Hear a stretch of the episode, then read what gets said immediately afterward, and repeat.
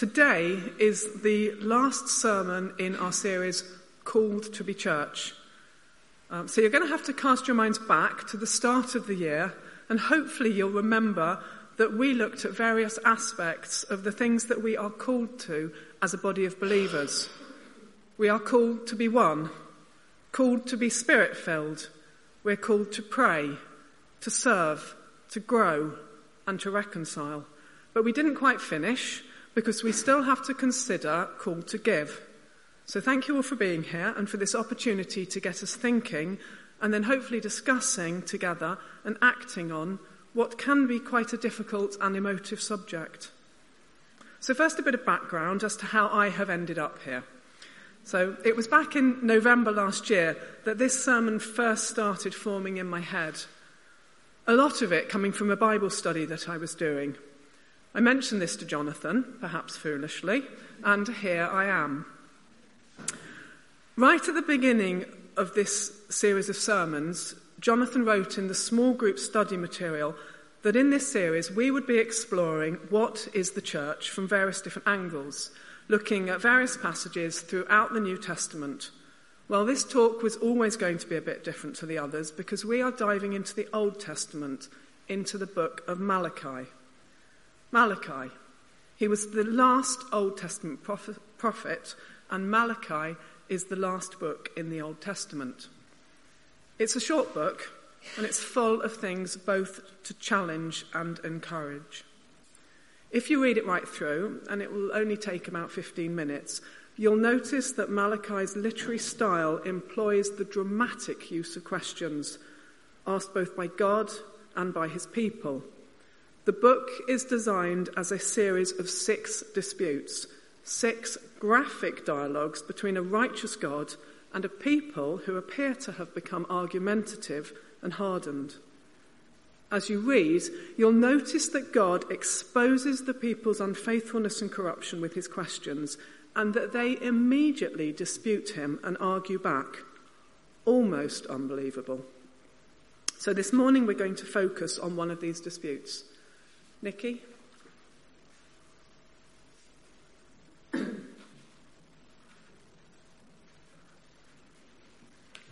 you.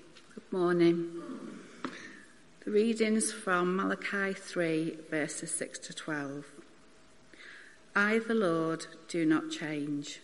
So you, the descendants of Jacob, are not destroyed. Ever since the time of your ancestors, you have turned away from my decrees and have not kept them. Return to me, and I will return to you, says the Lord Almighty. But you ask, How are we to return? Will a mere mortal rob God, yet you rob me? But you ask, How are we robbing you? In tithes and offerings, you are under a curse, your whole nation because you are robbing me. Bring the whole tithe into the storehouse, that there may be food in my house. Test me in this, says the Lord Almighty, and see if I will not throw open the floodgates of heaven and pour out so much blessing that there will not be room enough to store it. I will prevent pests from devouring your crops and the vines in your field will not drop their fruit before it is ripe, says the Lord Almighty. Then all the nations will call you blessed, for yours will be a delightful land, says the Lord Almighty.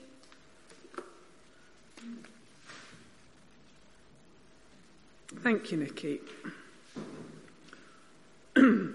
Jonathan said in his sermon on the spirit filled church back in January that when we read a passage in the Bible, we need to be thinking, firstly, what is it about?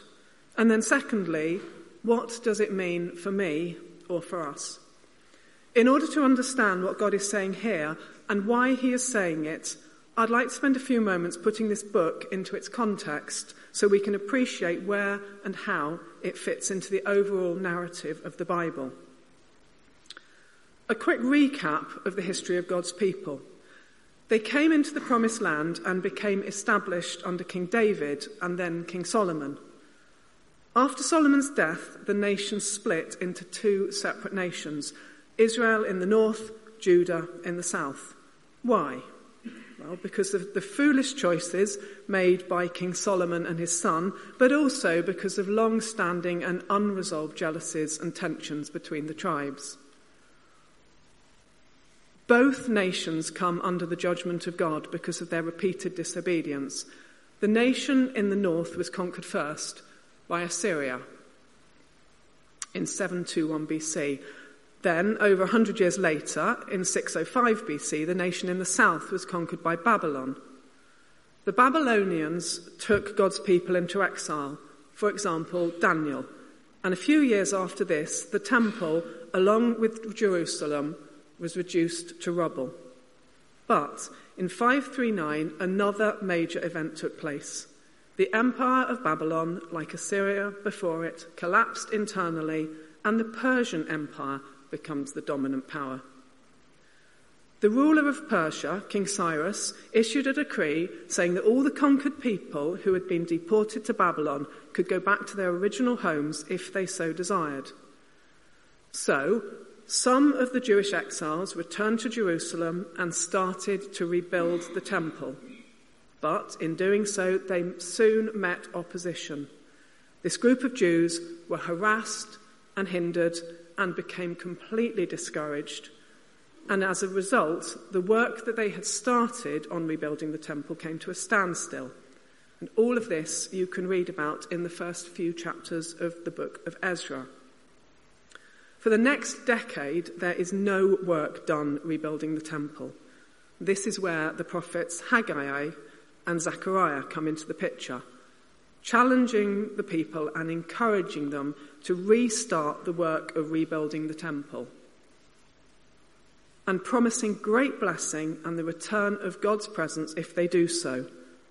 And in 515 BC, the temple is completed. Yay! And now to Malachi. It's about 80 to 90 years after the temple was rebuilt, and what do we find?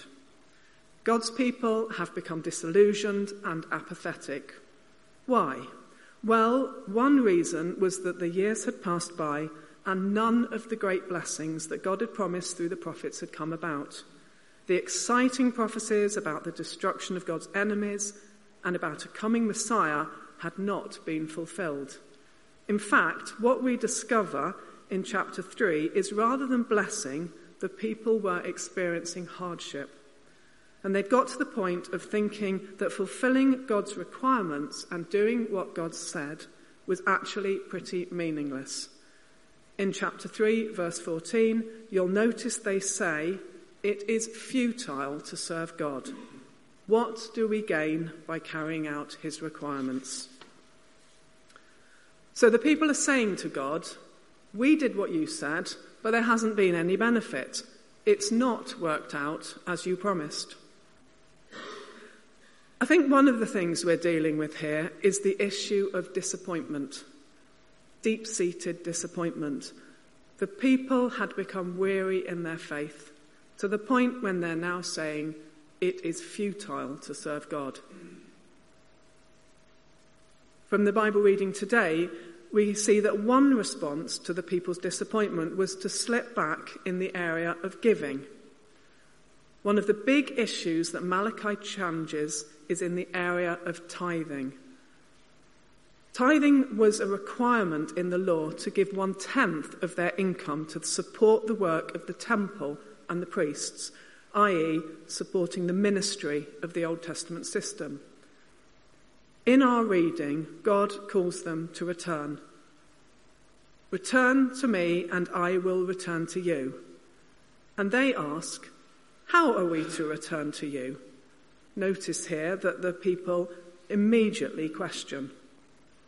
And God's answer is, Will a mere mortal rob God? Yet you rob me. And the people then retort with, How are we robbing you? In tithes and offerings, you are under a curse, your whole nation, because you are robbing me. This is powerful language. The failure to pay the tithe was to rob God. Why? Leviticus chapter 27, verse 30 says, A tithe belongs to the Lord. So, if it is his, and you take what is his, then logically you are robbing him. Bring the whole tithe into the storehouse. So it sounds as if they were partially tithing. They were, they were just giving a bit. Bring the whole tithe into the storehouse, that there may be food in my house. Test me in this, says the Lord Almighty, and see if I will not throw open the floodgates of heaven and pour out so much blessing that there will not be room enough to store it. Why were the people ignoring God's command to give a tithe of their income to support the temple? Well, we know they had become disappointed and apathetic and were weary in their faith. But perhaps they also feared losing what they had worked hard for. Maybe they were just getting their priorities wrong. Now, for some, it would have been downright disobedience. But for others, they were probably being logical and thinking, I just can't afford to do this. If I give a tenth away, there won't be enough left. But here's a great quote that I heard from Bible teacher Mike Beaumont. Remember, nine tenths with God's blessing goes further than ten tenths without it. This is God's impossible mathematics. Nine tenths with God's blessing goes further than ten tenths without it. So we know these people were not tithing, they were robbing God. But how does this apply to us today? Is tithing still appropriate? Christians have different approaches to this, and I'm not here to push any one particular viewpoint, but there are a few things for us to think about. Tithing is most definitely a part of the Old Testament law and covenant. So there's no doubt that it was an obligation on Israel in a way that it is not an obligation on me and on you, because we're not a part of that covenant. But, having said that, before you all breathe a sigh of relief, here are a few things, a few challenges to get us thinking. Did you know that tithing is not a principle that depends on the Old Testament law that was given to Moses. Abraham, Isaac, and Jacob tithed long before the law was given. Way back in Genesis, you'll find examples of them tithing to God spontaneously. This was hundreds of years before the law was given. So, where did this come from? There was something in their hearts that spontaneously knew that this level of generosity to God was appropriate they weren't following a law, they just wanted to do it. It came from their hearts, generosity expressed in tithing that hadn't yet been commanded. So, what about the New Testament? We know that by New Testament times, rabbis had developed many nitpicking rules about tithing. In Matthew and Luke, we see Jesus challenging them for how they would tithe even the herbs from their gardens, counting out the leaves, one for God, nine for me. Yet, they were neglecting more important matters justice, mercy, and faithfulness. Jesus challenges their attitude rather than the act of tithing. As a Jew, Jesus would have tithed. Jesus fulfilled the law, but he didn't abolish it. This isn't something that Jesus said, don't do. He just challenged that it should be done with the right attitude. Tithing requires both love and obedience to God, or it amounts to nothing more than a meaningless ritual. What you and me gives to God reflects our attitude towards Him and a giving attitude is more important than the amount given.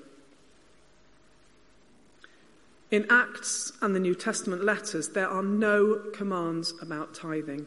But what we do find consistently is generous giving. In Acts, Romans, Corinthians, Galatians, Philippians, and Timothy, generous giving is consistently promoted as being non negotiable for Christians. God gives to us so that we can give to others. But here are a few things I think are important to note. Firstly, that we should give of what we have, not of what we don't have. God is concerned about how a person gives. He is pleased when we give generously and joyfully. So the person who can only give a small gift should not be embarrassed. Remember, a giving attitude is more important than the amount given. Secondly, sacrificial giving must be responsible. God wants believers to give generously, but not to the extent that those who depend on them, their families for example, go without having their needs being met. Give until it hurts, but don't give so that it hurts those who need your financial support. Thirdly, we need to make sure that we don't get confused here with the prosperity gospel. You see, what the prosperity gospel says is that if we give to God, then blessings will come rolling back to us, i.e., we give in order to receive. God says in our reading today, Bring the whole tithe in, and I will pour out so much blessing that there will not be room enough to store it. But that's not the principle behind New Testament giving. Why do we give? Because it's the right thing to do. Why do we give? Because it's right to be generous. This is not about prosperity. It's about our attitude and our priorities. So it's important to consider when it comes to our giving have we got our attitude and our priorities right? Back to the book of Malachi. In the book of Malachi, there is a very strong word used rob. The people were being accused of robbing God through withholding their tithes. It's very powerful, and in context, it's true. Because if they failed to give their whole tithe, they were breaking one of God's laws. So, where does this leave us? Because tithing is no longer an obligation. Paul says in 2 Corinthians 9, verse 7 each one must give as he has decided in his heart, not reluctantly or under compulsion, for God loves a cheerful giver. So, how does our giving, rooted in the New Testament, call to be generous and a cheerful giver, compare to the Old Testament legal obligations? Out of grace, should we not respond with greater generosity than those who were required to tithe? So, why not go and ask God what you should do about it? Tithing is a really helpful benchmark, but ask God what you should do. We should regularly review our own giving and look how it compares with this benchmark. If you currently don't base your giving on a tithe, but rather on the New Testament principle of being generous, please take the time to sit down and work out in relation to your income how generous you're actually being. You might be amazed that you're giving far more than you thought. Praise God. Or you might be shocked that what you thought was being generous is actually just the leftovers. And another thing I think is important to note is that God's call to give is not a call to philanthropy i.e., it's not a call to give to private initiatives for the public good. It is easier to give just to those things that we're passionate about or to charities that we think are most worthy. But we must give to the work of the church with good grace. And this means giving with no strings attached, giving with an open hand, and giving to kingdom work beyond our own personal interests. I found the following in a recent guide on giving that's been published by the United Reformed Church, and I quote Figures show that many congregations are already generously gifting part of their income to the church, averaging out at 3 to 4% of each member's after tax income.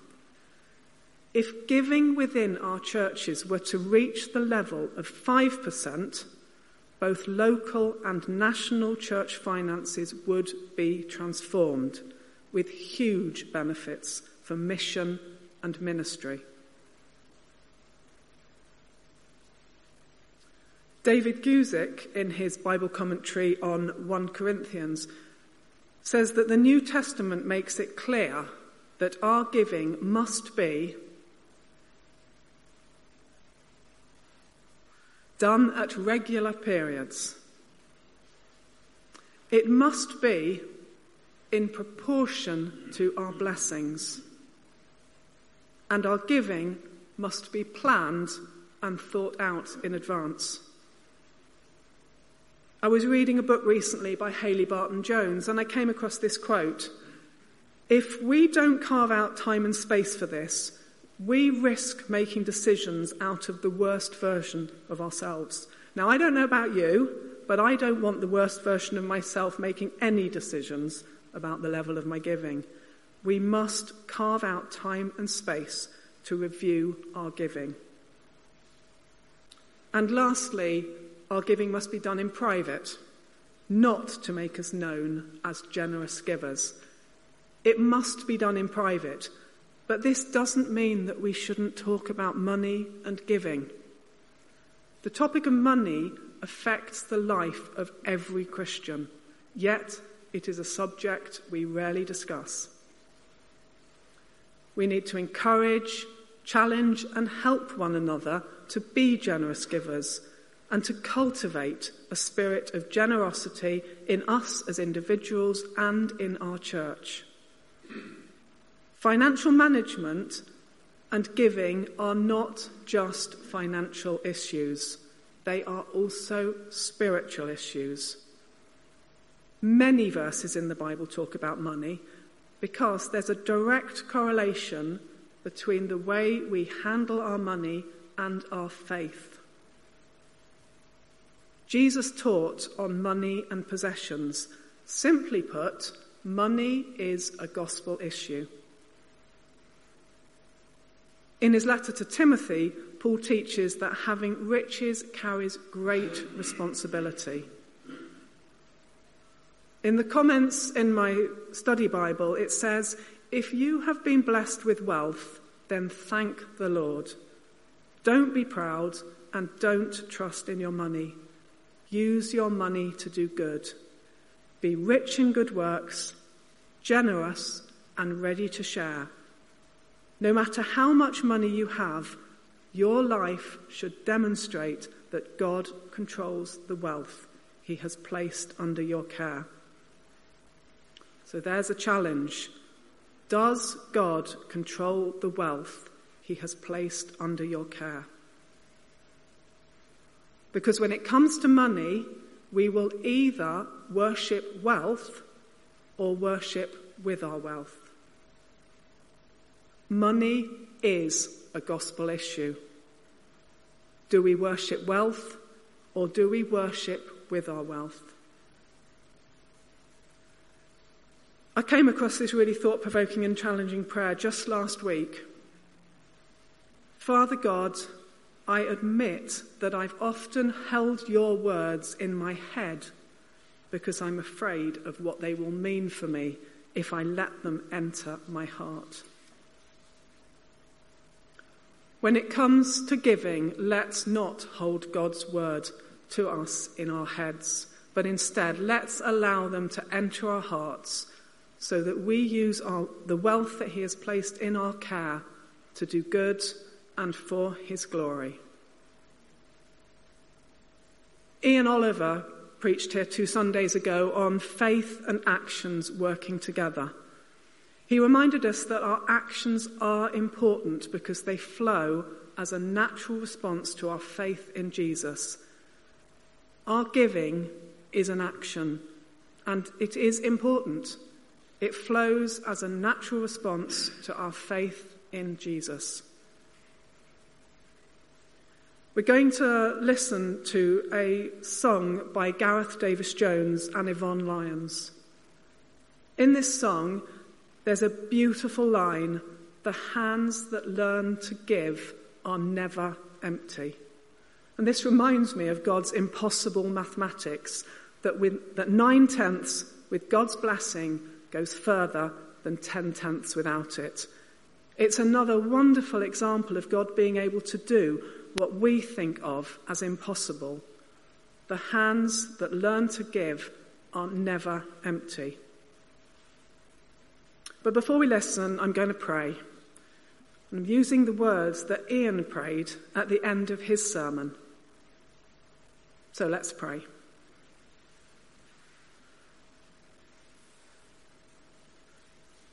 Father in heaven, I pray that today you would reignite our understanding of faith and actions and how they go together. Thank you that our actions not only bring glory to you and joy to others, but also bring wholeness and completeness to our hearts and souls. Our prayer is for that wholeness. And it's for that understanding that although we cannot do it all, we can do something. So, in a moment of quietness now, before we listen to the song, let's think about what God may be saying to us. When it comes to the area of giving, what is God asking of you? And how are you going to carve out time to make sure that this happens?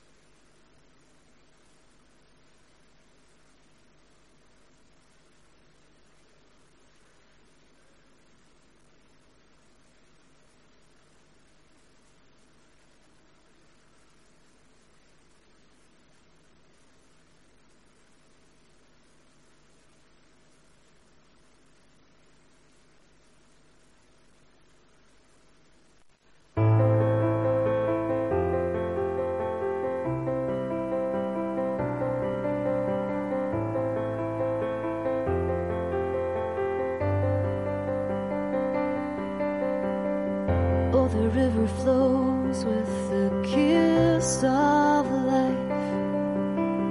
In and out and all around. And the water dances in silence again, flooding every corner of this thirsty ground. So make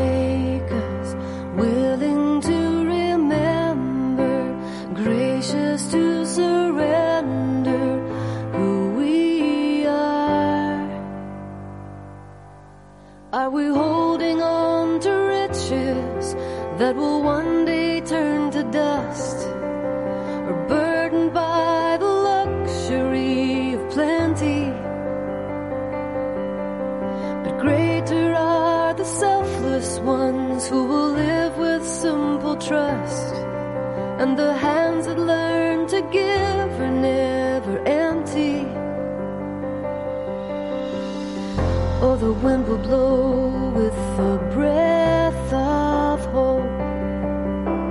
Near and far and high above. And the sound of heaven is calling again. Reaching to the weakest with